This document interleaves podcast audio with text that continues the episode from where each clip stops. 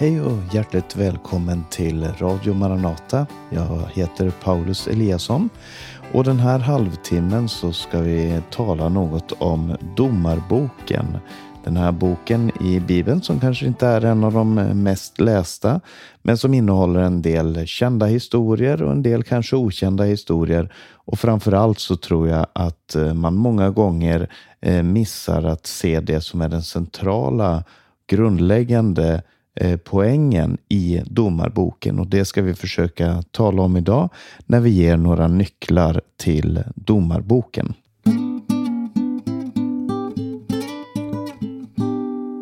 Domarboken, den hittar du efter Moseböckerna och Josua i det gamla testamentet. Det är alltså den sjätte boken i vår kristna bibel.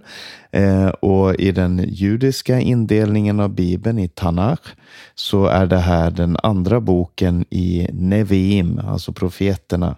Fram till eh, hit så, så är det samma indelning bland i den judiska bibeln som i den kristna. Det är de fem Moseböckerna, så Josua och så kommer Domarboken. Och Domarboken är skriven som en berättelse, ett narrativ. Ehm, och, och, så det är det som är formen som den är skriven under. Det är inte poesi, det är inte profetia, utan det är ett eh, narrativ. Den här är skriven antagligen efter att Israel fick en kung, men innan David erövrade Jerusalem. Det finns saker och ting i Domarboken som antyder att, att det här skrevs innan Israel fick en kung. Det står flera gånger. Detta skedde på den tid då Israel ännu inte hade någon kung. Men på ett annat ställe så omnämns det att Jerusalem ännu inte har blivit till Jerusalem, till Davids stad. Och därför så skrevs det här antagligen före det då. Så någon gång mellan tusen femtio och tusen fyra före Kristus. Den judiska traditionen säger att det är Samuel som skrev Domarboken. Det kan man se i Talmud, utläggningen av skriften. Men vi vet helt enkelt inte vem det var som skrev den här boken. Man kan säga att den historiska kontexten är att den här Domarboken handlar om tiden mellan Josuas död. Josua var ju den som då efterföljde Mose som folkets ledare. Så det handlar om tiden mellan hans död och profeten Samuels födelse som man kan läsa om i första Samuels bok. Och Josua, alltså när det gäller dateringen av de här, ju längre tillbaka i Bibeln man kommer desto svårare är det att datera. Men Josua dog antagligen på mitten av trettonhundratalet före Kristus. Och den sista domaren som nämns här är Simson, som nämns i Domarboken, dog antagligen runt år tusen femtiofem före Kristus.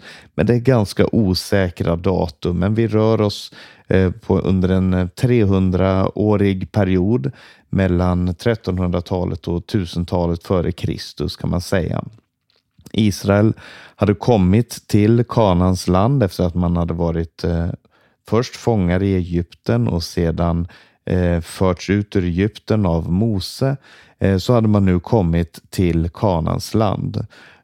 De hade varit inne tillsammans med Josua, så har de varit inne i en erövringsprocess.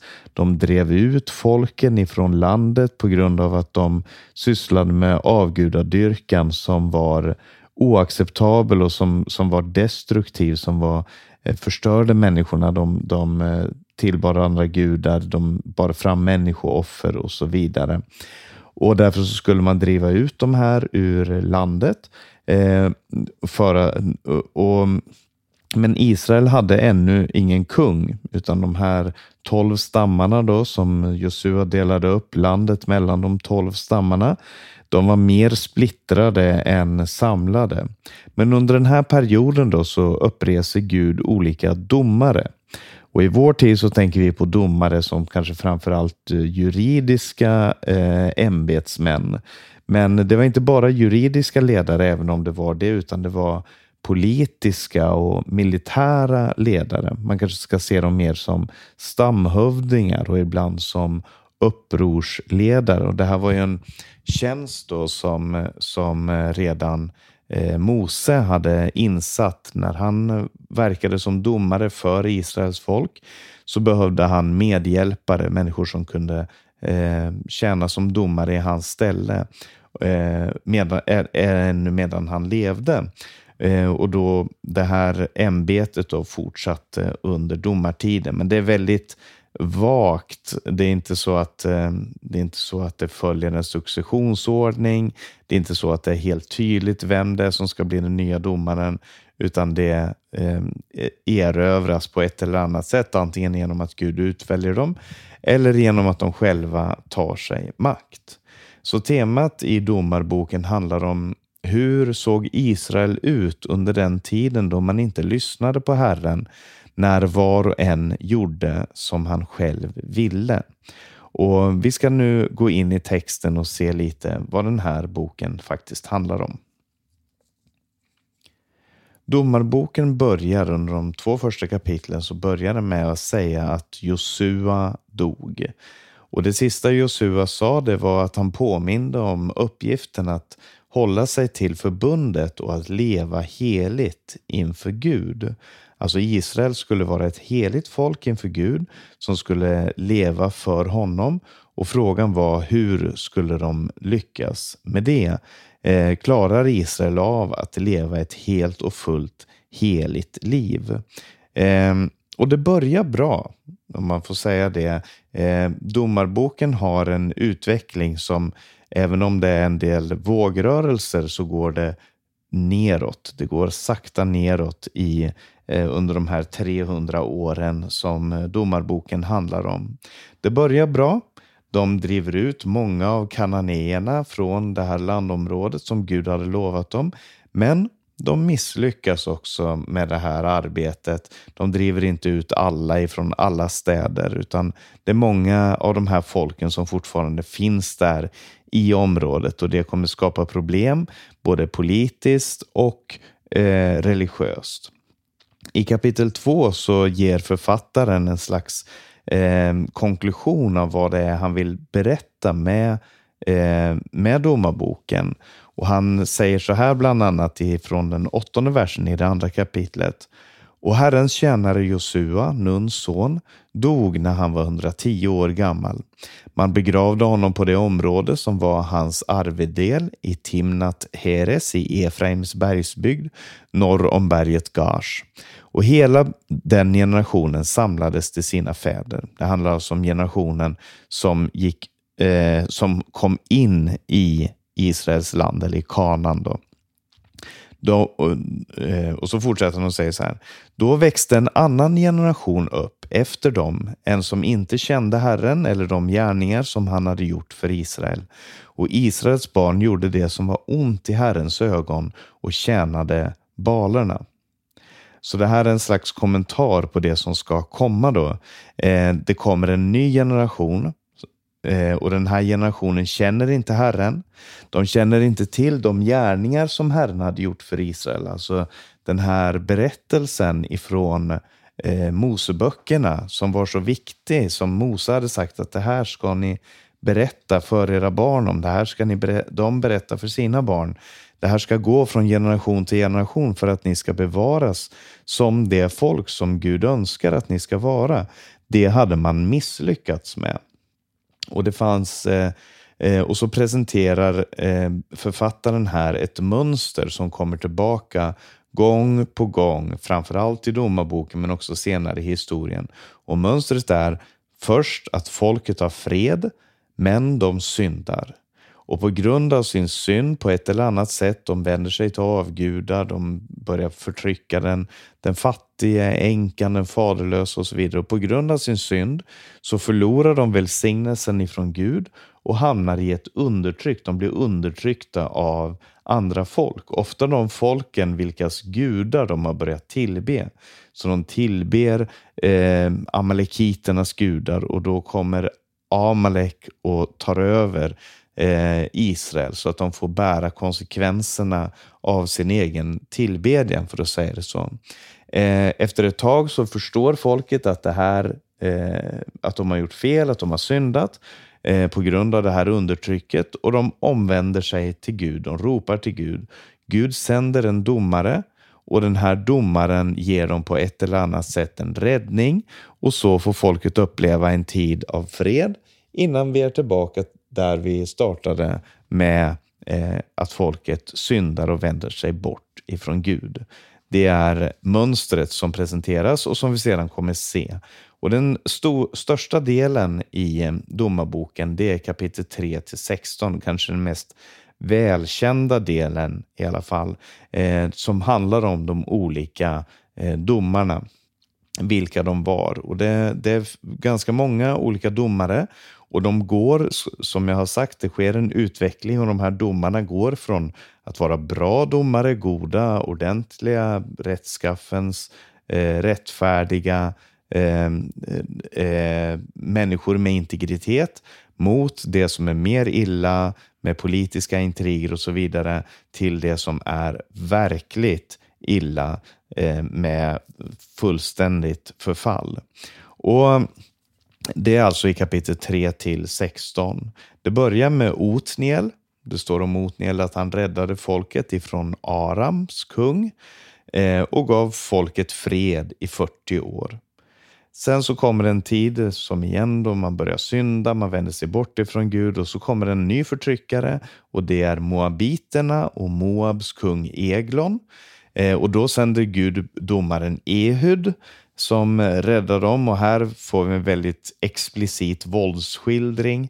Man skulle säga det att Domarboken, även om den ofta används i såna här berättelser för barn, kanske framförallt berättelsen om Gideon och Simson eh, och till viss del Deborah och Barak som är domare som vi ska komma in på här. Eh, de där dyker det ibland upp i såna här berätt- berättelser för barn, barnböcker och, och söndagsskolor och så. Men Domarboken är inte menad som en barnbok. Eh, det är mycket explicit våld och, och fruktansvärda synder och saker och ting som händer som, som drabbar de svaga i samhället gång på gång på gång. Därför att folket som helhet väljer att vända sig bort ifrån Gud. Men Ehud, han, han räddar folket. De har ro i fyrtio år. Så kommer en domare som heter Shamgar. Han har bara en enda vers. Men han befriade folket ifrån Filistéerna. Sen kommer en mer välkänd berättelse om Deborah och Barak. Deborah var en kvinna som var profetissa och domare i Israel. Medan Barak var en militär ledare. Och tillsammans så gjorde de ett uppror emot den kananeiska kungen som hade eh, intagit eh, Israel och som ockuperade och förtryckte folket. Eh, så finns den här berättelsen om eh, hur eh, Barak går till krig genom Deborahs välsignelse. Eh, så går han till krig emot eh, den kananeiska kungen. Eh, och hur då eh, han inte får dödat den här eh, härföraren ifrån eh, Kanaan, eh, kananéerna, utan hur Sisera blir dödad av en kvinna, nämligen Jael, med en tältplugg. En välkänd historia, jag ska inte gå in närmare på den om du inte känner till den. Läs Domarboken, det tar inte så lång tid att ta sig igenom, även om det är eh, tjugoett kapitel i den här boken. Men det är väldigt spännande läsning. Eh, och efter att Deborah och Barak har vunnit det här, den här striden så får Israel en gång fyrtio år med fred. Så kommer vi till eh, det här. Då, i den berättelsen om de här härförarna och domarna så läser vi ingenting negativt om dem. Möjligen med undantag av att Barak verkar som att han var lite feg eller han drog sig undan i vissa situationer. Men sen kommer Gideon. Och Gideon, eh, utan att man ska hålla på och kasta skugga över honom, så är han en man som helt klart inte vill lyssna på Gud. Eh, Israel kom efter den här tiden med Deborah och Barak, så kom man under Midianiternas våld. Eh, och Gud kallade då på den här mannen Gideon. Men Gideon försökte dra sig undan ifrån Gud och hans kallelse flera gånger. Han drar sig undan, men Gud drar i honom, och gång på gång så, så, så drar Gud i honom så att han till slut faktiskt blir en härförare som får leda Israel till att vinna en seger över Midian. En väldigt speciell seger där han, där de på Guds order handlar väldigt kontraintuitivt, får man säga, för att vinna sin seger. Men det som, och fram till hit kan man väl säga att saker och ting har fungerat ganska bra, bortsett från att folket då har fallit i synd så många gånger och blivit förtryckta så många gånger. Men de här domarna har i alla fall visat att de vill känna Gud, att de har lyssnat på Gud och så vidare. Men här i Gideons senare eh, liv, efter den här segern mot Midian, så startar ett väldigt märkligt politiskt spel. Först så dödar Gideon de som inte drog ut i kriget tillsammans med honom. Eh, så ville folket göra honom till kung, men istället så byggde eh, Gideon en staty som Israel började tillbe. Han gjorde en avgud åt dem helt enkelt. Han ville inte bli kung, men eftersom de såg på honom som en ledare så samlade han folket runt en avgudastaty. Men än en gång, folket fick fred i fyrtio år, och det här slutar i det åttonde kapitlet, och det nionde kapitlet handlar om en av Gideons söner, Abimelech, som dödade sina bröder. Han hade sjuttio bröder, så Gideon måste ha haft många barn. Eh, han hade sjuttio bröder, och han dödade sina bröder för att han själv skulle bli härskare. Och det är verkligen stora intriger och, och en, en skog av, av politiskt maktspel som vi möter här. Och att jag säger en skog är heller inte av en slump, för att det används som en bild. Eh, olika träd, vilka träd som skulle regera i Israel. Det kan du läsa om i Domarboken kapitel nio. Så kommer en domare som heter Tola. Han får bara en vers. Några av de här domarna, de, de får vi veta mycket om. Andra får vi veta nästan ingenting om. Eh, sen kommer Jair. Han får bara två verser. Men så kommer en domare som heter Jefta. Och här kan vi se än en gång hur det här spiralen går nedåt. Under den här tiden så var Israel eh, ockuperade av ammoniterna, eh, och Jefta, han var en plundrare och krigförare som var eh, en ska vi säga oäkta son av sin far, och därför så hade han blivit fördriven ifrån sin familj. Han drog upp i bergsbygden där han där han eh, levde som en rövare, men till honom kom då Israels eh, Eh, ledare kom till honom och bad honom om att bli en, en domare för Israel och befria dem ifrån ammoniterna.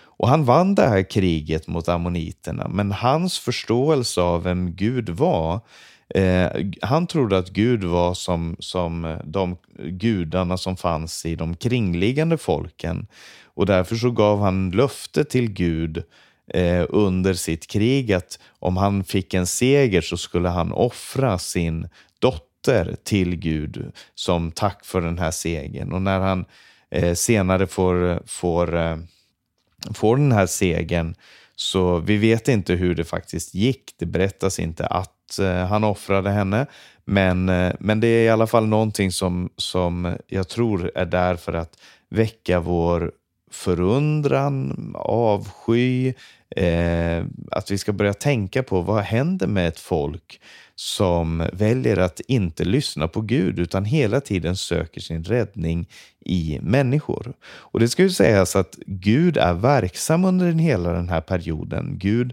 eh, verkar i folket, och Gud verkar genom de här domarna, men eh, Men eh, det betyder inte att Gud applåderar allt de gör, att han, att han ställer sig bakom allt det som sker.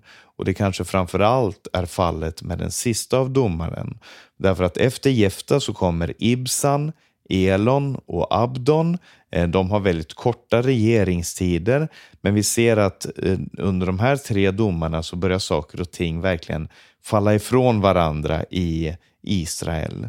Och så kommer den sista domaren, och kanske den mest berömda av dem alla, nämligen domaren Simson. Och Gud uppreste Simson som en nazir. Eh, nazir, det var en funktion i Israel som människor kunde ta på sig själva när man ville avge ett löfte inför Gud. När man ville tjäna Gud på ett speciellt sätt så ingick man ett nazirlöfte. Eh, men eh, under den här tiden så, så var naziren en funktion när inga andra funktioner längre fungerade, för att säga så. När det inte fanns någon kung, det fanns inga profeter som talade Guds ord, det fanns ingen eh, som, som verkligen brydde sig om att söka Guds ansikte. Så, var, så fick de här nazirerna eh, en funktion eh, och Simson fick då en funktion eh, helt ifrån födseln. Gud talade till hans mor och far om att de skulle få ett barn, och det här barnet kallade de för Simson.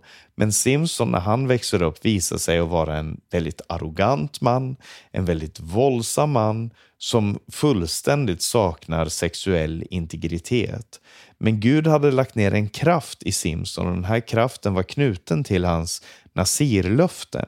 Och det yttre tecknet på att man hade ett nazirlöfte var att man inte klippte håret. Så om man vet någonting om Simson så vet man att han var en väldigt stark man och han hade långt hår. Men i berättelsen om Simson så är det inte så väldigt många politiska intriger, men det är väldigt många personliga intriger. Han är i konflikt med filisterna hela tiden, även fast han faktiskt får sig en fru ifrån filisterna. Och som jag har sagt, under hela den här tiden, domartiden, så använder Gud de här domarna. Och det står också att Guds ande kommer över dem, och framförallt att Guds ande kommer över Simson.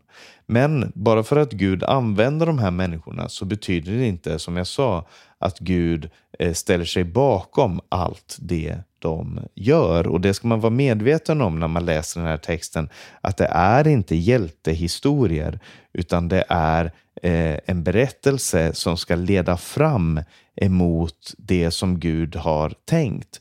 I den här fasen så, så eh, ser vi hur saker och ting går när människor vänder sig bort ifrån Gud.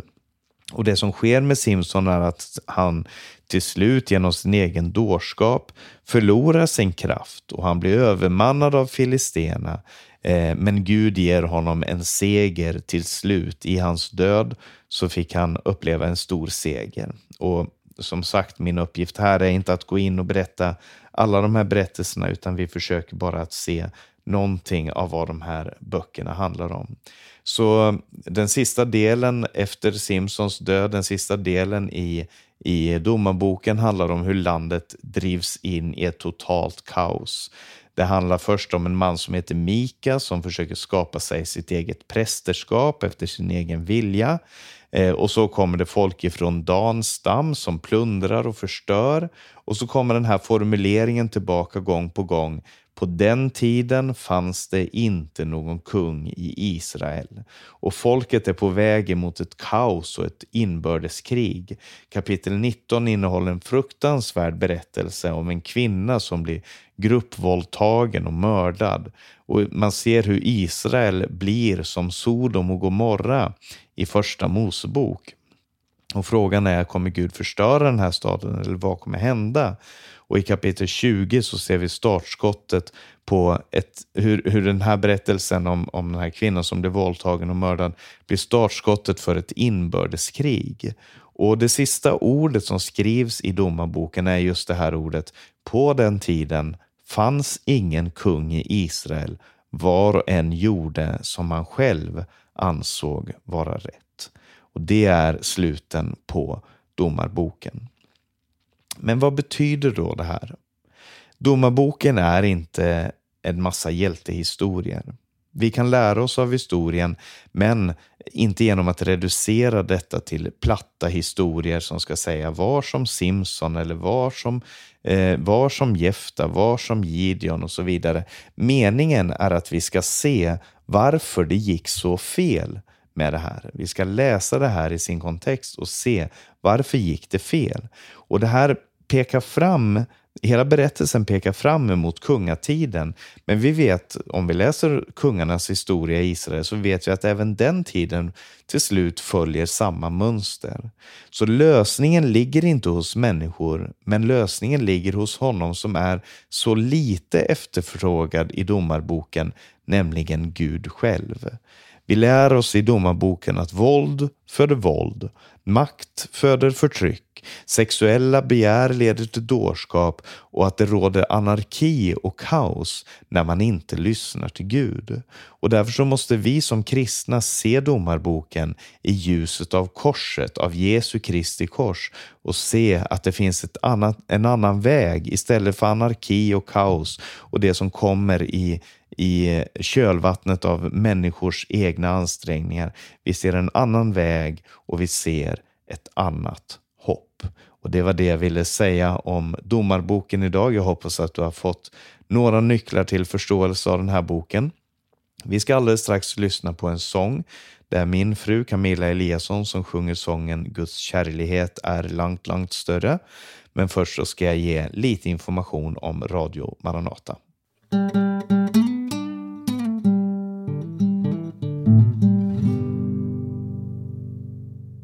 Du har lyssnat till en podcast från Radio Maranata med mig, Paulus Eliasson. Det här programmet har sänds över Stockholms närradio åttioåtta megahertz och Örebro nittiofem komma tre megahertz. Sprid gärna programmen till andra om du eh, tycker att de har varit till hjälp. Om du har några frågor eller kommentarer så kan du skicka en e-post till info at maranata punkt se eller ring noll sjuttio tvåhundraett sextio tjugo. På vår hemsida maranata punkt se kan du höra programmen, läsa minnesropet, se Radio Maranatas övriga sändningstider och mycket mer. Sprid Guds välsignelse till alla du möter. Vi hörs igen om en vecka. Guds kärlighet är långt, långt större än penn och ton. Nje tolke kan den når höjd då.